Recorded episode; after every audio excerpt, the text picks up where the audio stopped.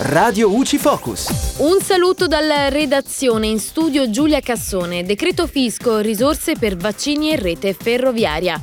Su proposta del presidente Mario Draghi e del ministro dell'economia e delle finanze Daniele Franco, il Consiglio dei Ministri ha approvato un decreto legge che disciplina una serie di misure urgenti in ambito finanziario e fiscale.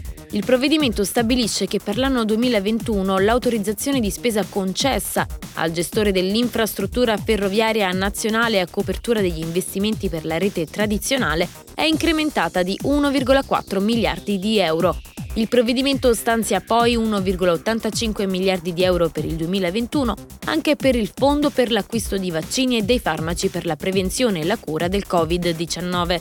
Infine il governo autorizza una spesa di 49,1 milioni di euro per consentire fino al 31 dicembre 2021 lo svolgimento delle attività di pubblica sicurezza da parte delle forze di polizia e delle forze armate impegnate in attività di contenimento del contagio da Covid-19. E dalla redazione tutto, al prossimo aggiornamento. Radio UCI.